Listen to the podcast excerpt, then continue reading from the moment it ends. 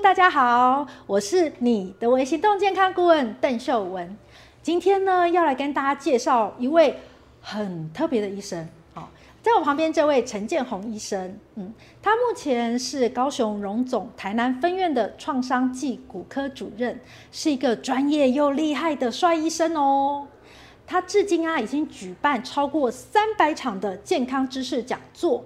呃，那如果呢，诶，看完今天的影片，有兴趣邀请陈医师，呃，做更多的健康讲座，那欢迎看我们的呃下面内容的栏位，我们会提供这样的联络资讯给您，好，再过来做邀约。今天呢，我们有一些主题是陈医师啊，他从医这么多年，也很想跟大家分享的重要知识啊。那我们就一个一个来喽。那在第一个主题的部分，就是骨科的常见问题或是很重要的知识。呃，我们有时候看到有一些长者哦，他在走楼梯的时候，他下楼梯，因为怕下楼梯会伤膝盖。所以会看到有长者，他是用后退，然后扶着扶手这样后退下楼梯的方式，呃，这种状况也是骨科医师乐见的吗？当然，临床上我们是不乐见，但逼不得已要这样使用会比较舒服，还是会建议他啊。因为回归到最基本的，为什么上楼梯跟下楼梯感觉都是在走楼梯，怎么两个会不一样呢？其实上楼梯我们要把腿整个抬起来，我们最主要是我们大腿前面的肌肉叫股四头肌，要去拉动我们整个关节、整个小腿的部分。那下楼梯我们反而大小腿是踩一个刹车的动作，所以会股二头还有相关的韧带等等会带一个主要的结构。所以这当中很多时候是来自于我们。大腿骨相对旁边的肌肉力量不足，造就上下楼梯之间活动的不舒服。另外，当然包括我们膝关节其实有三个主要的骨头，第一个前面那块我们叫膝盖骨，所谓的髌骨；第二个大腿骨股骨来自小腿骨的胫骨平台，嗯、这三个骨头。所以是髌骨，然后大腿骨、大腿骨、股骨，还有小腿骨叫胫骨。胫骨对，这三个骨头形成所谓的膝关节。嗯，那我们在关节活动的时候，我们往上抬起来的时候，髌骨跟股骨之间的摩擦跟往下两个之间的摩擦力量也是不太容易不不太一样的。所以这当中我一直跟大家呼吁一件事，在训练的时候或做任何的正常生活，包括健身等等的，我们怎么去强化我们大腿的前面跟后面的肌肉？大腿是股四头肌，所以临床上我们会建议患者做一些深蹲啊，甚至做一些抬腿的动作，我们要去训练大腿前面的肌肉。那很多时候我们就疏忽了大腿后面的肌肉力量。最简单的居家的训练，我们可以站着状况下用后脚跟去勾，然后尽量让你的脚来碰到你的屁股的位置，尝试去做这些动作。当然，如果这样的训练强度你觉得不够啊，当然可以做一些弹力带的训练，不然就是要到一些健身的场域做一些机台的强化，来改善你的整体的功能。嗯，那当然，如果下楼梯还是不舒服，我的建议是可以考虑，哎，是不是要去检查一下？当然，在检查之前，然后还没有做积极治疗之前，还有一个很重要的事，除了训练肌力，就是可以考虑使用护膝的保护。嗯，那临床上我的初衷回归到基本的，从疼痛我们可以透过药物的使用，不管是打针吃药或者是物理治疗，包括做一些震波等等的。再来最主要的大腿前后侧的肌肉训练，因为坊间我们都强调在股四头肌，其实很多时候我们忽略掉大腿后面股二头肌的训练。那再来就是最后的护膝。那真的不可以到医疗院所发现，哎，骨关节看起来还好，那你就要担心是不是关节里面的一些结构性的问题，像是十字韧带的断裂，或是半月板的问题，造就了你的关节在活动角度上面有一些紧紧卡卡不舒服的感觉啦。嗯、所以这当中还是会建议要到医院做进一步的评估，嗯、如果出经经过初步的保守治疗，没有明显的一个改善。嗯嗯，也就是啊，我们看到有一些人他倒退下楼梯，他觉得哦，如果正面下楼梯，呃，对于膝关节会有呃比较大的伤害。其实呃，陈医师建议我们是比较根本的处理方式哦。哦，从刚刚讲到的这个肌肉的训练哦，甚至前面的肌肉跟后面的肌肉都需要训练。是的。好，那甚至呢，陈医师还提醒到，呃，其实每个人的身体是个别的差异，最后还是最好。到医生面前给医生做一个全面的诊断是比较保险的。当然的，好极了。嗯呃，由这个问题就可以发现啊，陈医师他在呃分享知识的时候，他其实考虑的面向是很完整的。那我们更有兴趣再多问几个问题。好，没问题。好，期待。好，那再过来呢，我们想知道啊，呃，有时候听到朋友说他骨折了，或是骨头断裂。甚至听过骨头粉碎这种好多不同是骨头状态的名词，每次听到都很害怕，因为这好像很严重了。那有哪些状况会导致这些问题？那这些问题中间，呃，其实有什么要再注意的？请呃陈医师再跟我们多分享一下。其实要先去厘清到底骨折的定义是什么。我们同一条骨头只要不连续，我们学理上就叫它骨折。理论上我们是比较少在临床上跟病人讲骨裂。毕竟我们在写诊断书的时候，其实台湾话怎么说？胸筋等不七八竿不逃没谁傻沟位。所以骨折的愈合就是三个月。诊断书我们遇到骨折，临床上也会写需要三个月，因为骨头初步的完整的愈合就要三个月。那当然理论上骨折跟骨头断裂就是所谓的骨头不连续，所谓的骨折。当然，它现在骨折碎片超过三块，我们就会定义为所谓粉碎性的骨折。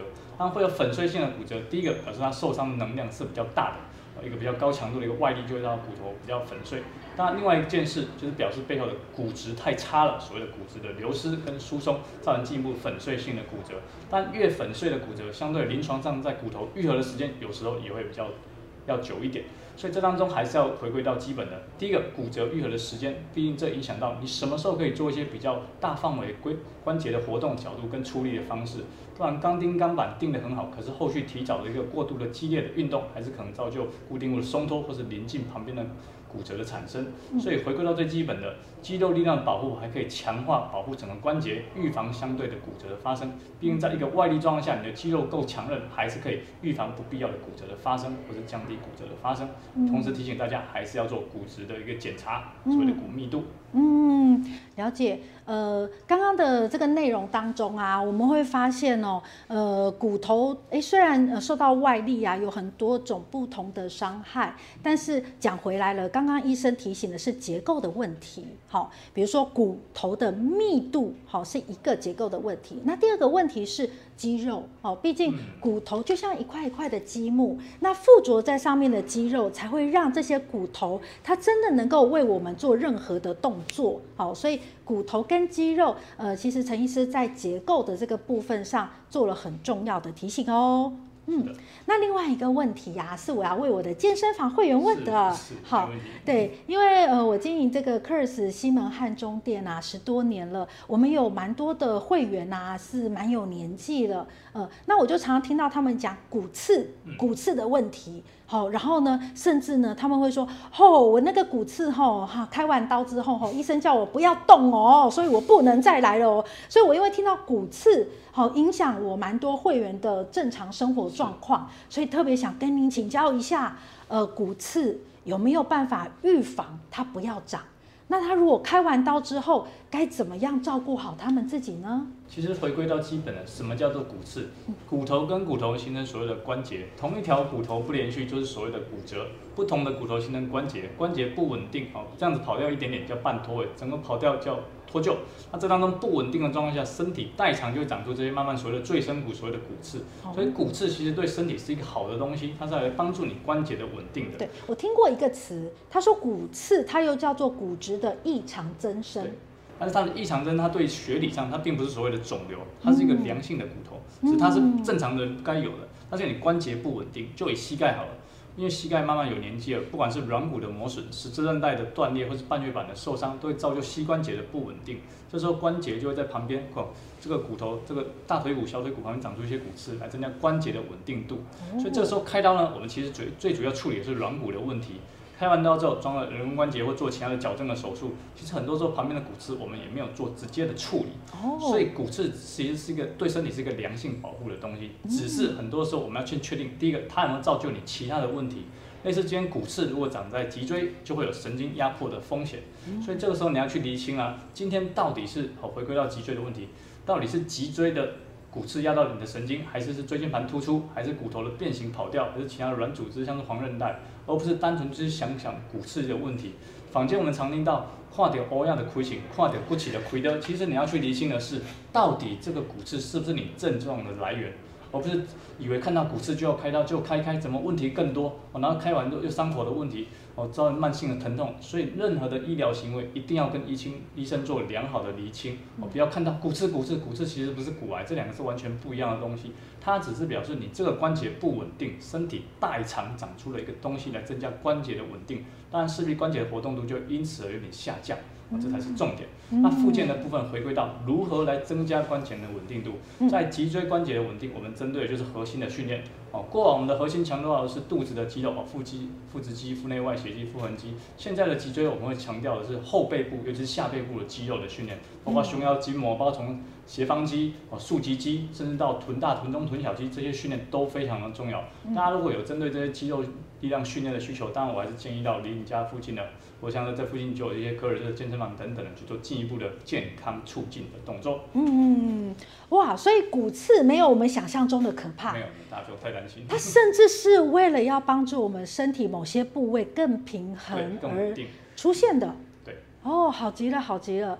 嗯，那呃，我觉得这个事情呢，真的在我们的观念上有很大的导正。哦，甚至呢，因为呃，陈医师他是台南人，所以你会发现，哦，他用那个闽南语，对，讲一些俗语，哦，很接地气，而且哦，真有那个味道。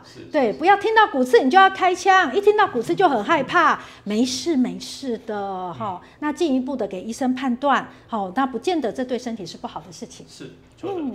好，那我知道陈医师啊，呃，在呃很多骨科上面的开刀啊，因为你有非常的多的病人，就是很感谢你一些开刀，然后呃这个协助他们能够恢复更好的生活。那我想要请你也分享一下，呃，你遇过最严重的一次的诊疗，或者是你印象最深刻的一个手术的经验，跟我们分享一下好吗？我想这次我会先用诊疗经验跟大家分享。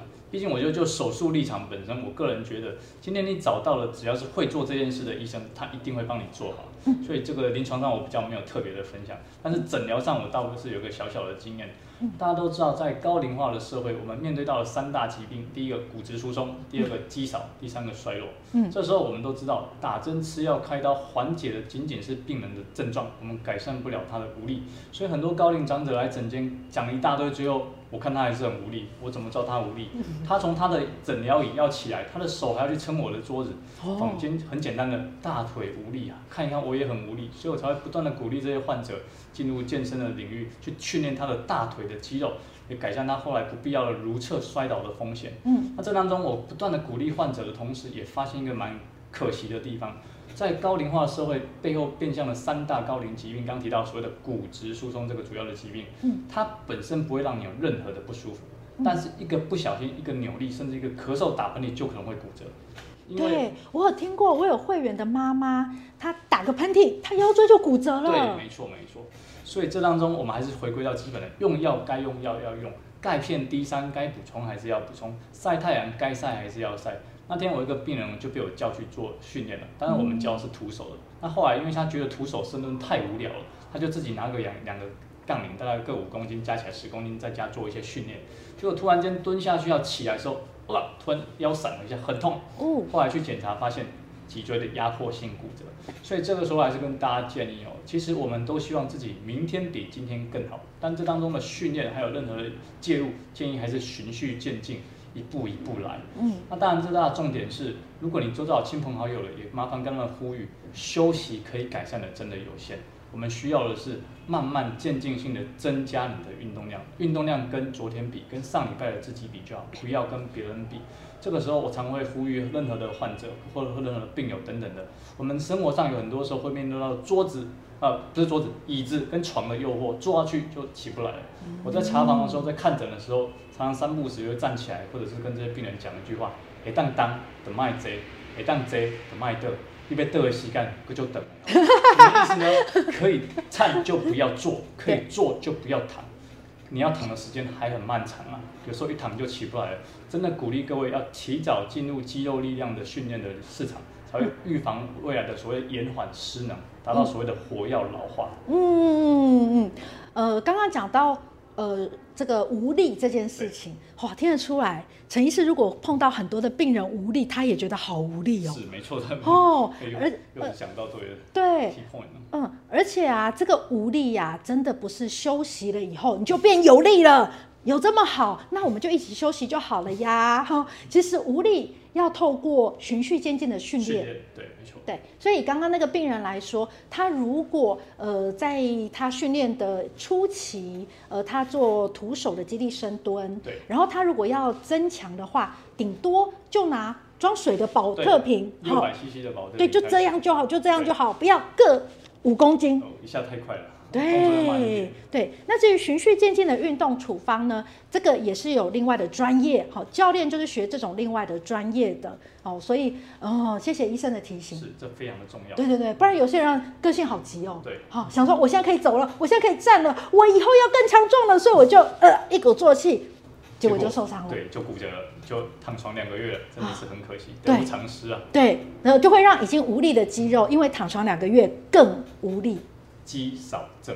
天哪，我的天哪！严重。好好好，果然疾病是养出来的，就是我们就是没有正确的观念，我们就很容易养了很多疾病。还好今天你看到这部影片了。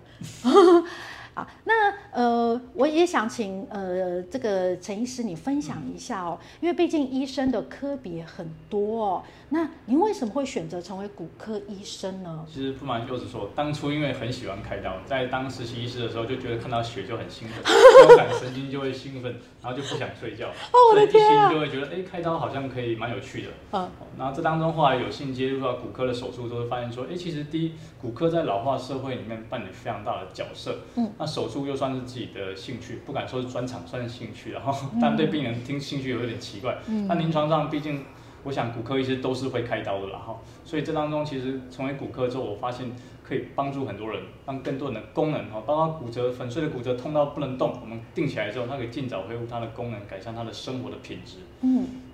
嗯，这样带来帮帮助人的那个成就感，其实还蛮快速的。是。对，可以尽早固定起来，然后尽早恢复到正常的功能。是的，是的，嗯，而且有一位这个刚刚说看到血会很开心，以及开刀，哎，这是一个兴趣，呃，可见这件事情，因为兴趣就更容易熟练。是，好。那呃，而且开刀完之后看到病人，哎，就可以呃一定的时间就有恢复一定的功能性的生活，这个成就感更造成了你在工作上更多的投入。对，哦。好，那呃，有一些这个有一些人可能就考虑说，现在选科别啦，哦，那个想要听听学长的意见。嗯，那如果他们在职涯上啊，或是在实习的医生啊，将要面临选科别的部分，有没有陈医师身为学长啊，有没有一些鼓励或是建议要给他们？其实我想大家都知道，骨科医师很爱开刀，也不瞒各位说，小弟一年也开了大概至少四五百台以上的手术。我的天哪，那一年只有三百六十五天呢？那原则上，我常跟很多人讲一件事，不要当个只会开刀的医生。嗯，我们骨头的外面是什么？是肌肉，在外面是筋膜，还有皮下脂肪等等的，从皮开始。所以这当中花了很多时间去思考，怎么在这些软组织的做一个平衡，也就是所谓的肌肉力量的训练。就像很多开完人工关节的病患。来看我，我还是跟他说，你要尽早进入健身的领域，来改善你的功能，改善你的无力。嗯，毕竟我们开刀处理的是你的软骨，把不好的软骨切掉，装上一个人工的关节。我们没有处理到你的肌肉啊，肌肉唯有透过不断的训练，而且要尽早，越早越好。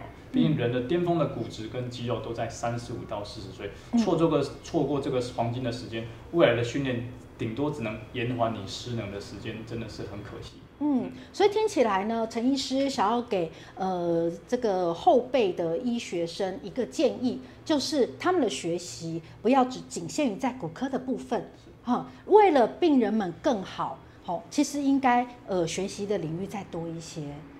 好极了，这我也让更更让我理解呢，就是我去呃听陈医师演讲的时候，陈医师竟然会带着大家做深蹲的动作，竟然骨科的演讲我们要做深蹲，哦，很特别，很特别，哦，那因为我呃知道你做了这么多场演讲啊，也很好奇，呃，你为什么会有这么大的热忱，就是台湾跑透透，做了这么多场次的演讲，分享知识呢？是为什么让你有这样的热忱？其实临床上病人会来，不外乎带的就是负能量，他把他身体的不舒服告诉你，嗯，我们如何把它转化为正能量？我想只能透过不断积极的更分享，让大家知道你没有好好的善待你自己，你未来就会带着更多的负能量给别人。对我们医生，当然这是我们的职业，我们也乐意之至，但对于家属真的是非常的辛苦。很多时候面对到高龄长者被家人带进来的时候，每一个都是愁眉苦脸，每一个都是愁满面。我一直在思考，如何通过积极的、提早的进入健身的领域，来改善他们的功能，来缓解下一代的生活品质，而不是到一个年纪全部都失能，在那边等，真的很可惜啊。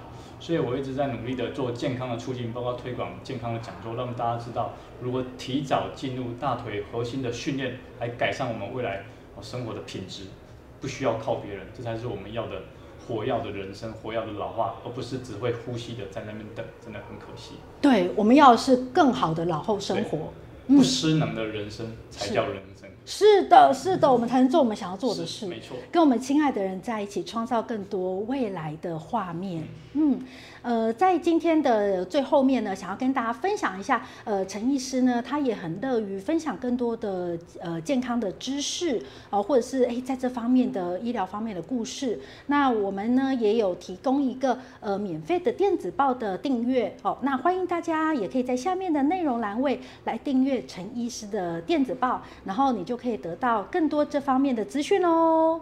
嗯，今天非常谢谢陈医师，对，乐于跟我们分享更多的知识以及更好的观念，那为未来的台湾少子化、高龄化的社会提供更多的预防保护。